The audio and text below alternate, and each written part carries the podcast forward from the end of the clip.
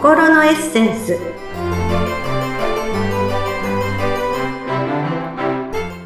皆様こんにちは。自己開花アドバイザーの中井真理子です。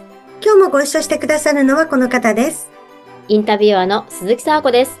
真理子さん今日もよろしくお願いします。はいよろしくお願いいたします。さてさて沙子さん。え、えー、2月といえばまあ私のねお誕生日月なんですけれどもはい。えー、なんかその、まあ、自分の誕生日月ってこともありますし、まあ、他の月より短いせいかね、なんかあっという間に過ぎ去るなっていういつもイメージなんですね。ええー、まさになんかこう、師走のように駆け抜けていくようなイメージを私はいつも感じるんですけど、よくそのお誕生日だから、お誕生日のクーポンを差し上げますとかって来たりするんですけど、あれ使い切らないうちに終わっちゃったわ、みたいな、ね。わかります、わかります、えー、よくあったりするんですけど、あのーまあ、最近ね、あの、まあ、そんな、もう、そんなこんだで、まあ、2月もね、中旬になってきましたけれども、何かね、サバコさんね、ハマっていることとかありますか？私はね、最近、親が蒸しパン好きなんですね。ええー、あ、蒸しパン。そうです。買い物に行くと蒸しパンを買おうとするんですけど、あの、意外に蒸しパン人気で売り切れていたり、あと市販のものだと、ちょっといろいろ添加物が入っていたりでね、最近、あの、すごい手軽にレンジで作れる蒸しパンに私はハマっているんですが。いいですね。はい。サウコさんなんかハマっていることありますか？そうですね。私というよりなんか息子が、なんか徐々に、あの、料理とかお菓子作りに目覚め始めまして、料理系男子いいですね。料理系男子、お、今時だなと思ったんですけど、お米を研ぐことが一番好きみたいなんですよ。もう私が最も嫌いなやつです、それ。食器洗いとか好きなんですけど、お米研ぐのが好きじゃないので、いつもお米研ぐのは娘にお願いしたりとかしああ、素晴らしい。役割分担が。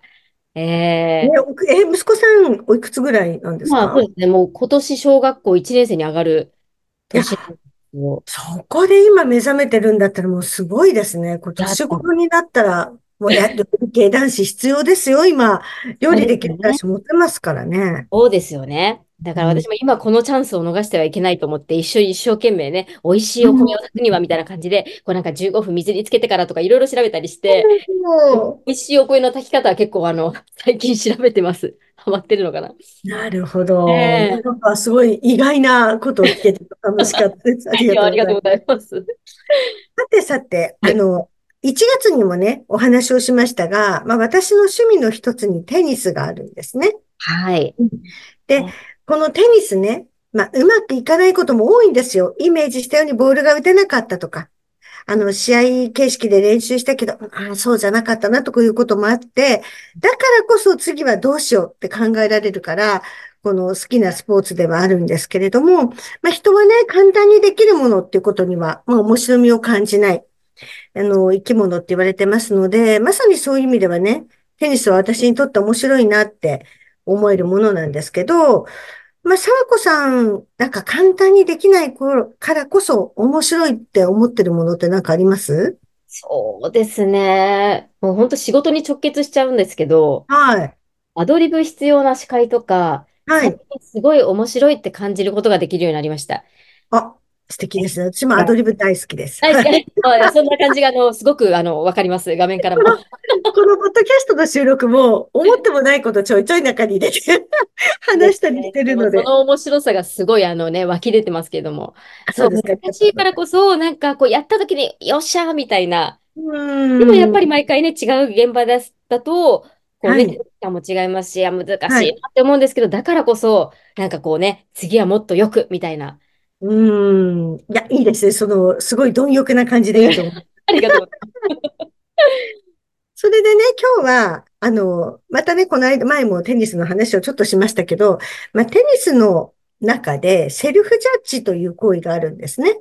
はい。セルフジャッジ。はい。はい。ジャッジっていうのは、ボールが、まあ、ラインの中に入っているのか、アウトなのかっていうのを判定することなんですけど、まあ、プロの試合でもない限り、まあ私たちがね、参加するような、あの試合とかは、ほぼほぼ審判はいないので、ボールに近い人が自らジャッジをするんですね。はい。うん。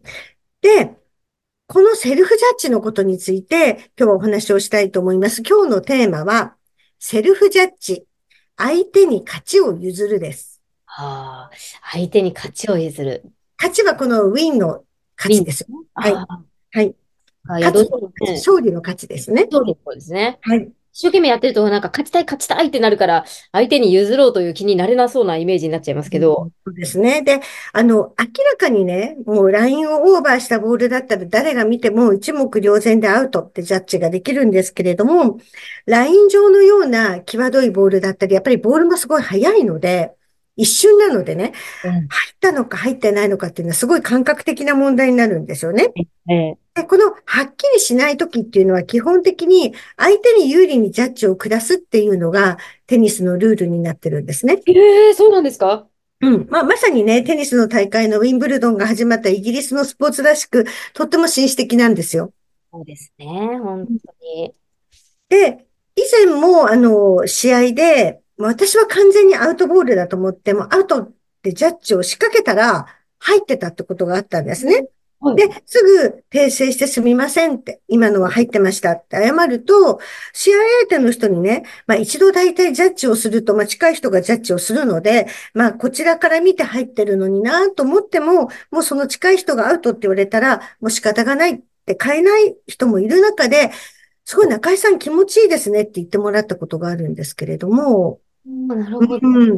あの、まあそうですね。いくらでも、やっぱりね、今、サーコさん言ったみたいに、試合は勝ちたいので、うん。あの、そこでアウトすることによって1ポイント入るからね、言いたいんですけれども、えええやっぱり自分は一番アウトなのかアウトじゃなかったのかっていうのがわかるのでね。そこはやっぱり後から自分がもやもやしないように。なるほど。うん。いや、それは本当に、なんでしょう。清いスポーツマン精神というか、素敵ですね。そうですね。もうあの、ただ、自分の感覚っていう時もあるんですよ。早いから。あ、今のはアウトだったなと思ったらもうアウトって言って、それは別に全然近い人が言うので問題ないんですけどね。で、この考え方っていうのが、まあ日常生活にも当てはまるなと思う出来事が以前あったのでね、ちょっとご紹ええ介したいと思うんですけど、はい。私があの会社員だった時のお話なんですけどね。あの、雨の日で、そのビルの入り口のところにね、この傘の雫を払ってビニール袋に入れようとしていた人がいたんですよ。ええ、で、その誰もいないと思って、こう、バサバサバサって、あの、傘の雫を払っていたら、もろに後ろから来た二人でビャってかかったんですね。おー、はで、い。その年配の方は、ちょっとって怒り出したんですよ。ああ、うん。なんですけど、そのすぐ後にいた、まあ、30代ぐらいの、あの、ヤングエグゼクティブ的な感じの口が回りました。ヤングエグゼクティブな感じの、あの、ビジネスマンの方はね、あの、あ、すいませんってその人、あの、かけちゃった人慌てて謝ったんですけど、いえいえ、私の方こそ気づかなくてすみませんって言ったんですよね。ええ、すごい。その言うん。葉が出てくる。はい。で、このね、雫をかけちゃった人もなんかね、さっきはおばさんに怒られたけど、え、なんか救われたような、あの、表情をしてたんですよ。ええ、いや、そうですようん。ね。うん。で、このね、少し離れたところから私はその、見ていたんですけど、そのはい。男性の言動にとっても爽やかさを感じたんですね。いいですね。うん、先ほどのそのセルフジャッジのような、こう潔さ。まあ自分が悪いわけじゃないし、もちろんかけられたから被害者なんですけど、いえいえ、こちらこそ気づかなくて避けなくてすみませんってことですね。いやー、ちょっとなかなかそれ、パッと出てこないですね。なんかね、顔はあんまりイケメンじゃなかったんですけど、めっちゃイケメンに見えました。失礼ですけど。わかりますよ、わかりますよ。その、あもう、とね。その行動のね。感じで。え、かっこいいわ。うん。で、あの、まあ、お仕事してるとね、大体、あの、お客様が相手にいて、ビジネスのシーンでも、明らかにお客様が勘違いしてる。で、勘違いをして、例えば何かこう、文句を言われたり怒られたりっていう時ね、いや、そうじゃないんだけどなって思う時ってあると思うんですけど、まあ。いかに、このお客様に恥をかかせないように対応するか。先ほどの男性みたいな感じ。それが大切だってことを私会社員時代に学んだんですね。あの、航空会社だったんですけど、一番最初入社した時は、あの、予約センターのようなね、あの、今は、今でこそ予約センターって全部派遣の方がコールセンター的にやってますけど、私の時には、あの、社員が予約センターもシフト制でやっていたので、うん、あの、お客様から直接お電話をね、いただくことがすごく多くて、うんで、明らかに違うんだけどなって思うことも多くありました。でもその時に、お客様それは違いますよ。みたいに言っちゃいけないんですよ。お客さんに恥をかかせちゃいけない。なるほど。はい。で、いかに、あの、誠に申し訳ございませんって言いながらも、違うってことを気づかせるようにするなるほど。こう、オブラートに包んで、感じです。優しく伝えてるうんお客様が気づくようにするっていうようなことが大事だってことを学んだなっていうのをその瞬間に私思い出したんですよね。やっぱり、うんやりですね、そこはね。なので、まあ、自分は正しいって、こう、正論を振りかざすのではなくて、まあ、場合によっては一歩引いて相手に勝ちを譲るっていうのは、こう、円滑な人付き合いに必要なことの一つだなっていうのを、またまた私はテニスを通して学んだっていうところ素敵ですね。いろんなこと学べますね、本当えね。ー、サコさんもなんかこんなような経験、な、なんて言うんでしょう。なんかその、うん、今の私が話したようなね、明らかにこっちの方が正しいんだけどな、みたいな経験って何かあります？そうですね。パッと思いつかないけど、でもまあ仕事の現場でもありますよね。この原稿の直しとかが違ったありとか。ますよね。はい。こうやって聞いたんだけど、後で、いや、それ違うよって言われて、いや、私じゃないんだけどな、みたいな。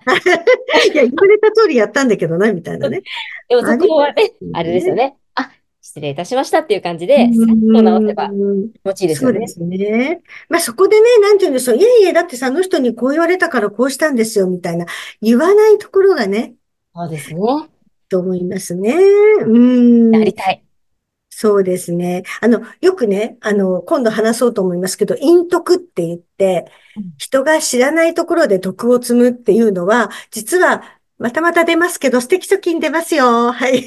あの、素敵貯金でも、この陰徳を積むとね、もう爆発的に、あの、戻りが良くなるんですよ。ミニハピもメガハピも来るようになるのでね。ミニハピメガ、ハピも出てきましたねはい。ままた、また出てきました。円徳は、えっと、徳は徳の積むで、円は徳は徳ですけど、陰徳っていうのは人にし、人知れずやること、いいことをやること。なるほど。私これをやりました、みたいなことではなく、人知れず、あの、誰かのお役に立つようなことをやることですね。素敵ですね。うん。そうですね。まさしく、まあ、これは、まあ、陰徳というか、あの、まあ、表にはちょっとでは出てますけども、あの、そういうようなね、価値を譲るっていう点では、あの、やっぱりね、相手の方のために、相手に恥をかかせないということすごい大事かなと思って、で、この価値を譲るためには、やっぱりね、自分の心に余裕が必要なんですよ。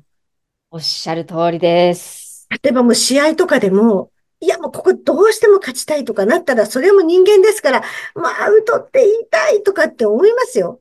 あ、そりゃそうですよね。そうですよ。だけれども、そこは心を鬼にしてっていうようなこともありますが、心に余裕っていうのがすごく必要で、やっぱり自分の心を満たしてね、人に対して、まあ余裕を持って行動できる人になりたいなって思った、あの、過去のね、一幕だったんですけれども、この心の余裕を持つためには、マリコさんはなんかこう、あの、心がけてることっていうのはあるんですか？そうですね。あの、前に1月の時にもお話ししましたけど、セルフコンパッションって言いまして、まあ、あの、自分に対する思いやりっていうのをセルフコンパッションって言うんですね。うん。で、やっぱり自分の心が満たされてない状態で、誰かに何かをするってことはもちろん人間ですから無理なんですね。あの、ボランティアとかも自分が満たされてないのに誰かに何かをするっていうのも、心の中でね、くっそーとかね、いや、本当は私はとか思いながらやるのも、それも偽善なのでね。そうですよね。うんうん。で、そのためにあの前にもその自分がかけてほしい言葉書いてみてくださいみたいな話をしたじゃないですか。で、それ一週間やり続けたら、うん、自分の心が満たされてっていうようなことがあったので、もし何かこう満たされてないなって感じることがあれば、この間のね、お話ししたセルフコンパッションのワークみたいなのもいいのかなと思います。ました。ありがとうございます。皆さんもぜひぜひそういったところトライしてみてください。はいえー本日はセルフジャッジ、相手に勝ちを譲るというテーマでお話しいただきました。マリコさん、今回もありがとうございました。ありがとうございました。